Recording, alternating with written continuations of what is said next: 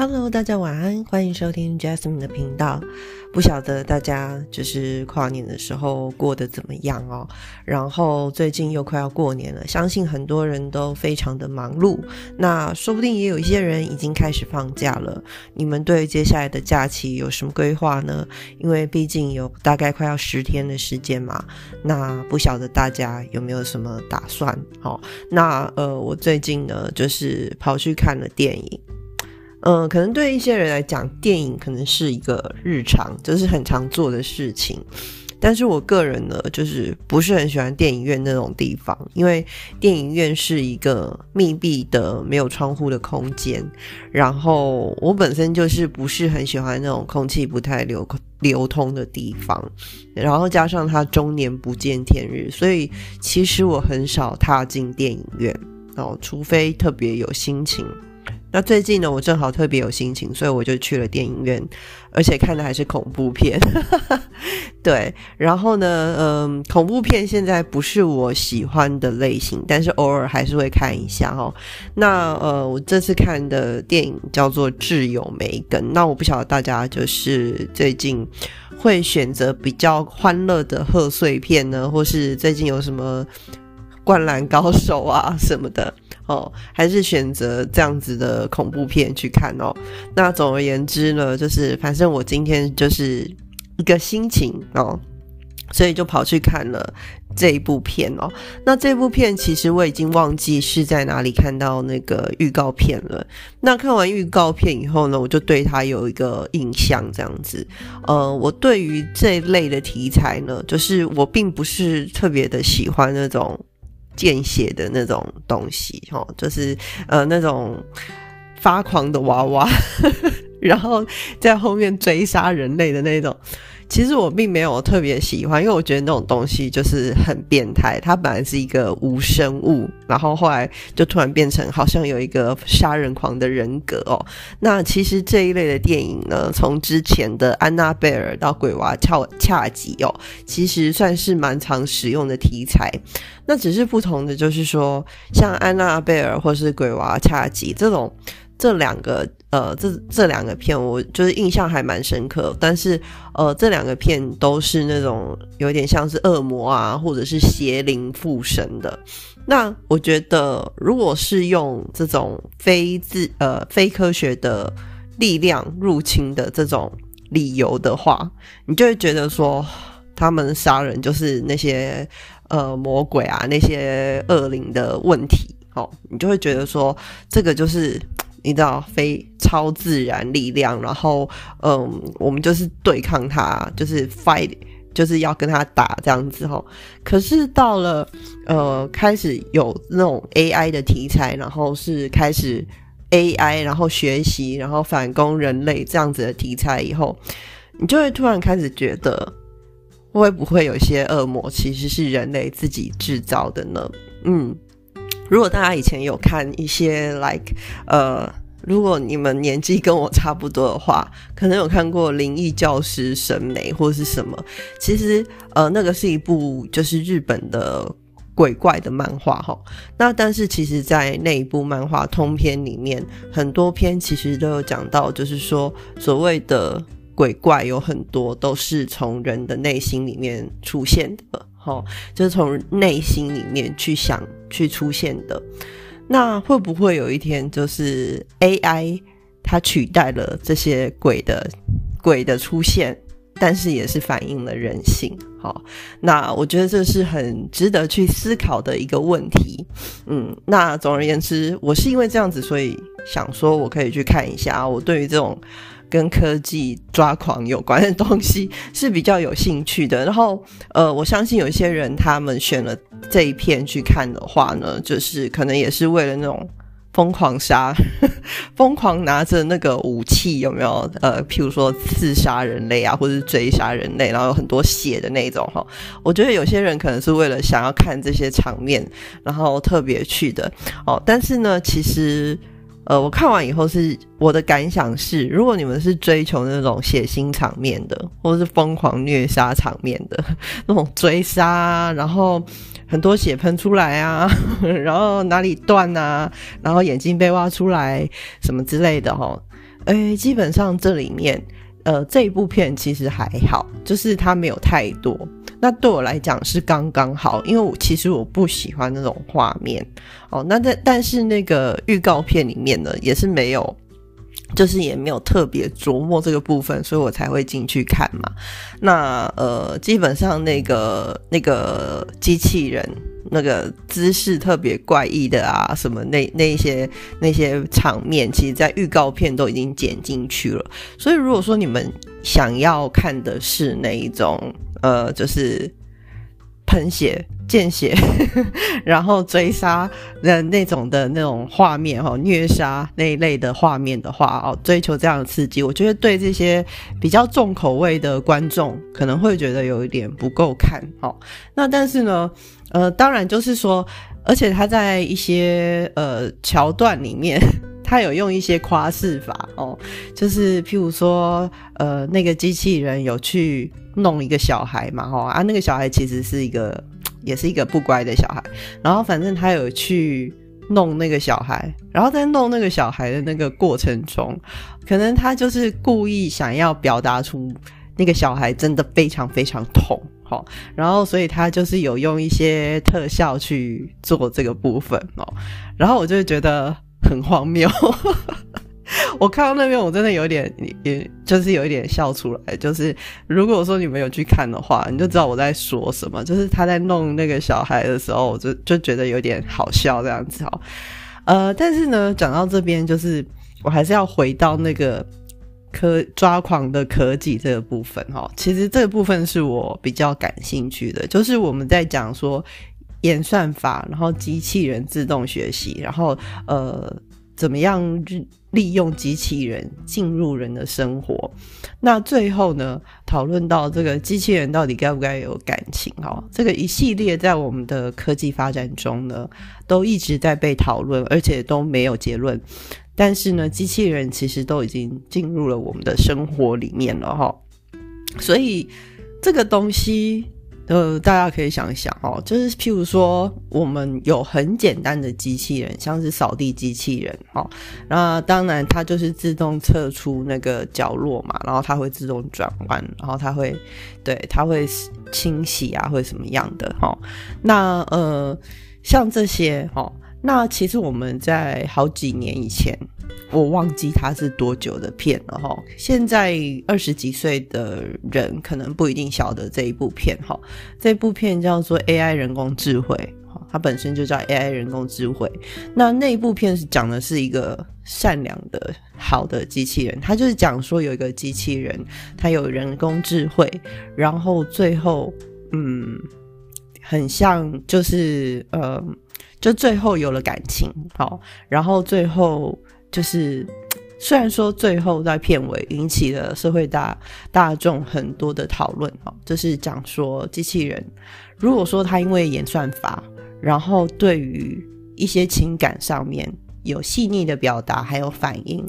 这到底算不算是他的情感啊？这到底算不算是他有了自己的心智？还是其实最后都是只是数据在演算，然后把这个情把这个物体弄得看起来好像有感情一样呢？哦，这个东西其实呃，我相信很久以来哦都一直在被讨论哦。那那部片因为是在现在呃在机器人还没有那么普及在生活之中的时候哦出现的。所以其实那部片就是在当时其实还蛮多人在讨论，而且呢，因为那部片就是拍的蛮感人的哈，所以还有一点点像那种小木偶变成人类的那种感觉哦，就是那种其实那部片蛮温馨的啦。如果大家有兴趣的话，也可以看一下 AI 人工智慧。好，总而言之呢，就是嗯，像这一类型的片啊，就是会常常让我想到，就是所谓在生活中的这一类的科技，哈，像我刚刚讲的扫地机器人是很基本，但是因为它的形状不像人吧，所以可能你大家也是觉得那是一个机器，哦，那但是呢，在台湾机器人，我觉得还不算那么样的普及，可能就是。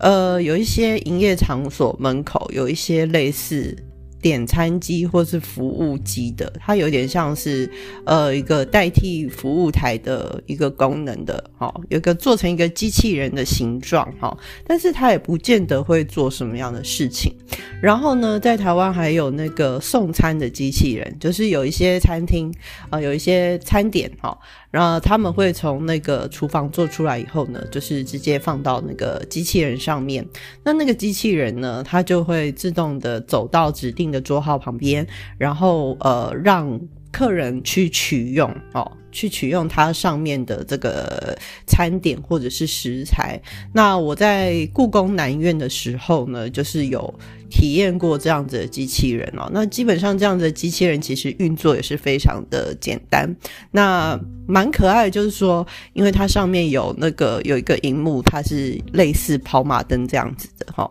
然后呢，它会放一些音乐，就是说这个餐点到喽，然后就是在你的桌子旁边放音乐，然后呢，或者是它在上面会讲说用餐愉快之类的哦。那其实。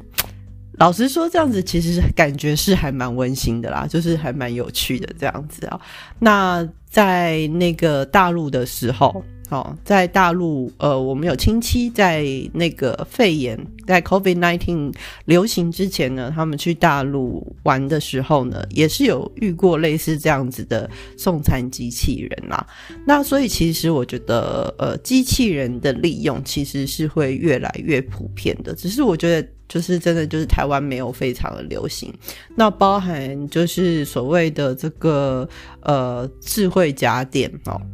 就是那种呃可能一个 device 就可以控制家里所有的这个嗯电灯开关啊、什么电源啊、什么之类的这些，以前会出现在科技片里面的一些呃。场景或者是一些 一些发明呢，其实已经渐渐的进入了很多很多的生活之中。好，那我相信以后会随着你知道，就是产量越来越多啊，然后价格也会越来越低啊，然后就会越来越普及。那我觉得在这种时候，我觉得大家还是可以再想一下，就是说。譬如说，呃，我们不讲机器人好了。譬如说，有一天，哦，像是那种智慧家电，如果说核心的控制的那个机器出了问题了，那所有的家电都跟它连接的话，那在使用上会不会造成什么样的困难？还是很容易就可以换回手动操作？哦，因为我没有使用过啦，所以我不晓得哈。那包含说，呃。真正的机器人，好，真正机器人的使用，我相信有很多的这个新闻也曾经有讲过，就是机器，呃，发明机器人啊，怎么样，然后收集很多的数据啊。那真正的机器人的使用上，到底该不该让？机器人有情感的辨识，还有表达的这个功能。好，那因为在《具有梅根》这部片里面呢，其实它就是也是很经典的，在讲一个。其实我不觉得它是以前呐，以前在讲机器人的时候，可能大部分都还是会归为呃是科幻片。好，但是我觉得这一部比较特别，就是说它就是被归为是恐怖片。好，就是它就是会有那种呃。突然出现的那种吓人的那种场景哈，或者是突然啪出现哈那种那种场景还是会有这样子，那所以是被归为恐怖片哦。所以你们可以了解到哈，从以前是那种恶灵的角色，现在有一些 AI 已经被妖魔化了，所以。A.I. 的这个东西，哈，这个发明呢，其实已也已经有一些人，我觉得有一些人可能已经觉得说，这个东西有可能会失控哦，或者是呃不太确定它会怎么样 work，才不会影响到人类的这个利益。那在这部片里面，他就是讲说，哈，这个梅根他就是一个，其实梅根不是，其实我有一点在想说，嗯，这部片的这个机器人是梅根。那个 电影方是不是有一点故意？就是你们知道梅根是谁吗？就是那个世界名人，那个嫁给 嫁给王子的梅根。其实我一听到梅根，我都会想起嫁给王子的那个梅根这样子。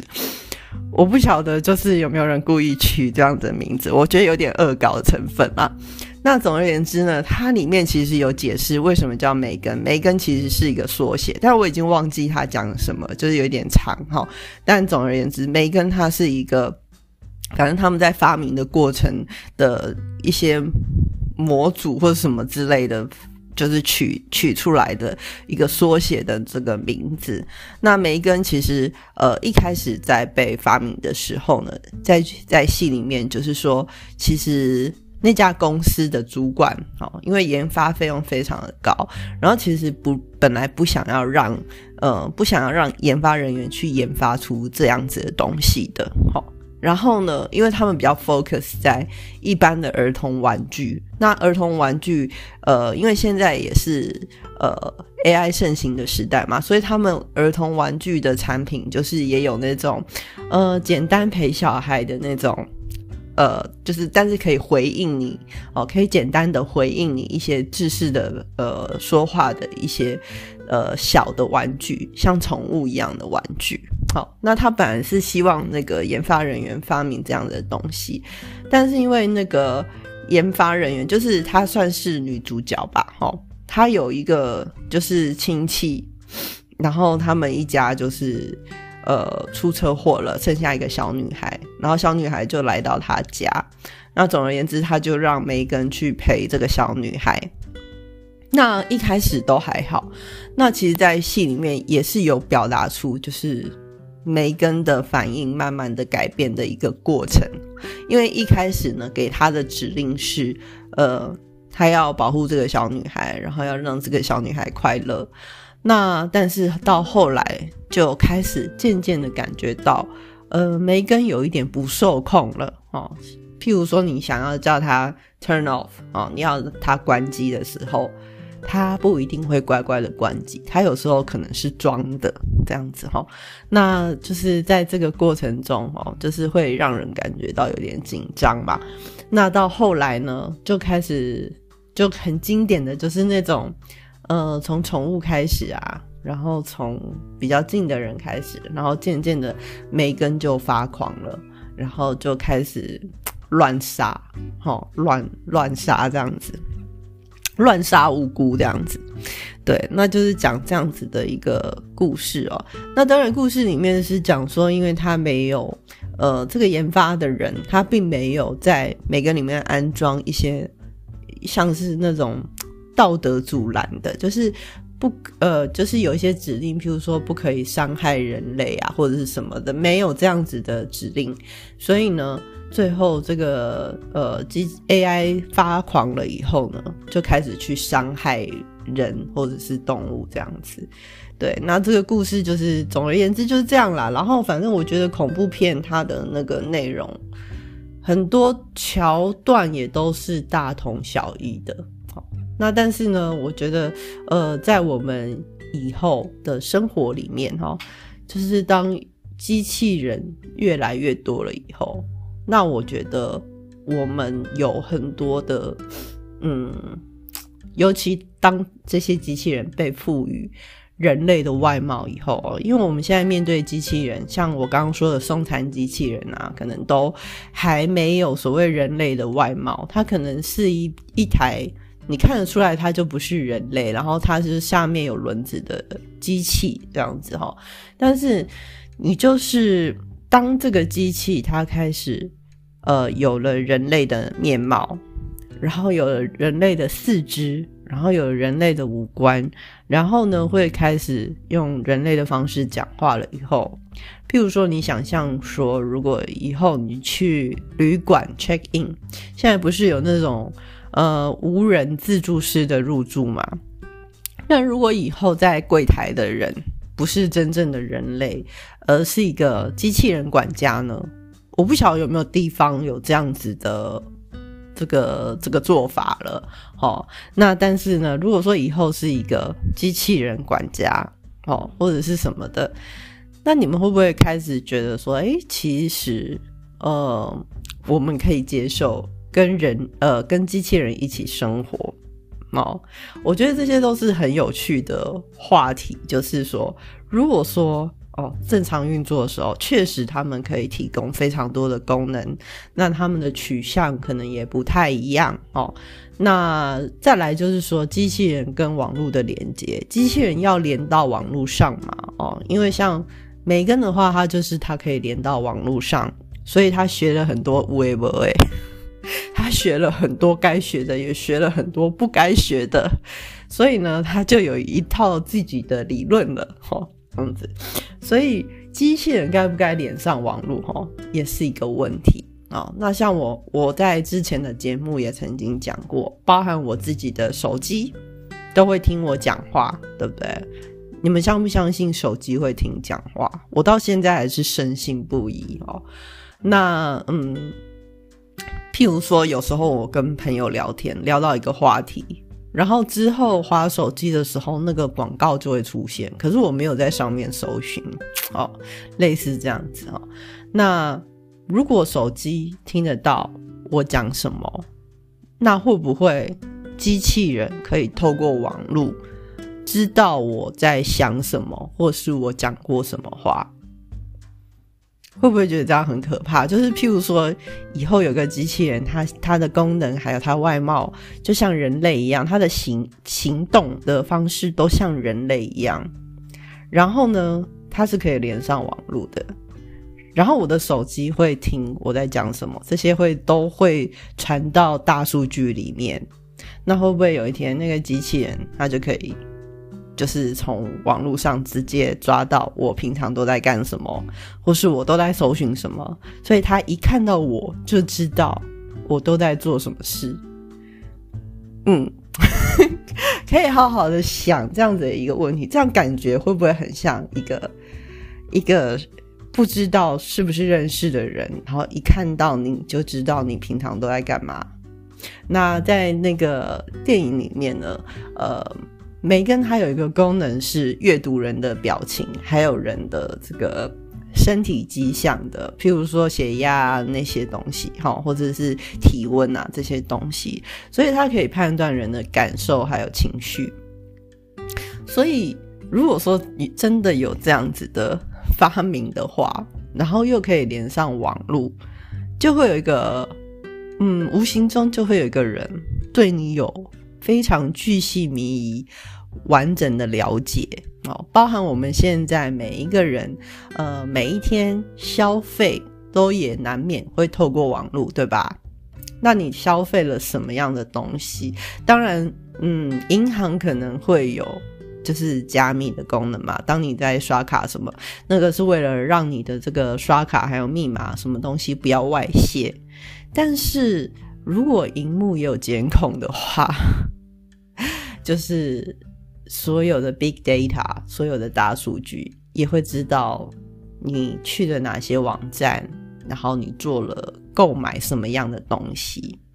这个并不难吧？因为其实很多诈骗集团已经利用这样子的方式骗了很多人，就打电话去跟你说，哈，就是诶，你什么时候买的这个东西，然后和设定错误，然后要你去 ATM，巴拉巴拉巴拉。这个新闻，这种类似诈骗的新闻，类似你用你的这个消费记录的新闻，其实已经就是很常听见了，对吧？所以其实这些都不难，我感觉啦，就是这些东西其实透过网络也都很容易外泄。那每一个人每一天，现在呃，我们如果是活在城市里面的人，几乎也都离不开手机。那如果说，嗯，机器人又是一个可以做出一些行为的一个管道的时候，我会觉得这个是一个非常危险的事情。这样子，对。那反正呢，我觉得看这部片对我来讲呢，是 就是满足我那种对科技恐惧的一种心情啊。哦，就是因为我觉得很多东西都会泄露到网络上，不管呃什么平台声称自己这个加密啊，然后自己的这个呃是多强，密码是多强，还是什么安全性是多好，但是我觉得就是，you know，这世界上永远都会有骇客他们有办法去害进一个网站，那只是呃，他有没有机会好去弄你？他有没有机会去呃，就是他有没有正好攻击到你的部分而已。嗯，所以我今天就是想要跟大家分享一下哦，就是我对于机器人好 AI 这样子的看法哈。嗯，对，那我不晓得现在的科学家究竟有没有办法，就是说可以让一个机器人很像人，但是呢，又不要让它太主动学习。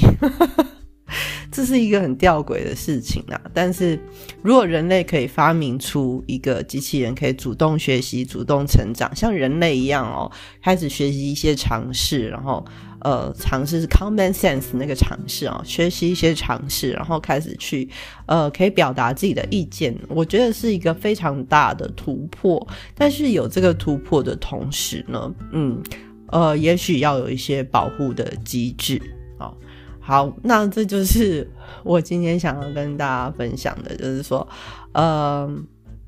自由没跟我觉得要不要看，就是看个人啦。那我只是为了偶尔想要，呃，过个瘾吧，哦。然后，呃，因为我对于科技恐惧这个题材就是比较有兴趣的。那如果说你们回到一开始，如果说你们是追求那种超级喷血啊，然后叭叭叭那种。我觉得这里面的场面是有，但是并没有很多。所以呢，如果因为我受得了，因为我因为通常像我受不了的等级是什么？我讲一下好了。我受不了等级大概就是夺魂剧的等级，然后安娜贝尔的等级到最后面那一趴，我也觉得。我有一点没有办法，我 hold 不住这样子。那鬼娃恰吉呢？我是觉得那就是一部荒谬的片，好不好？我觉得鬼娃系列都很荒谬，他们剧情就是我常会忍不住就是出戏，然后想说阿甘武安呢这样子哈。所以鬼娃恰吉，我觉得那是荒谬剧，那个不算。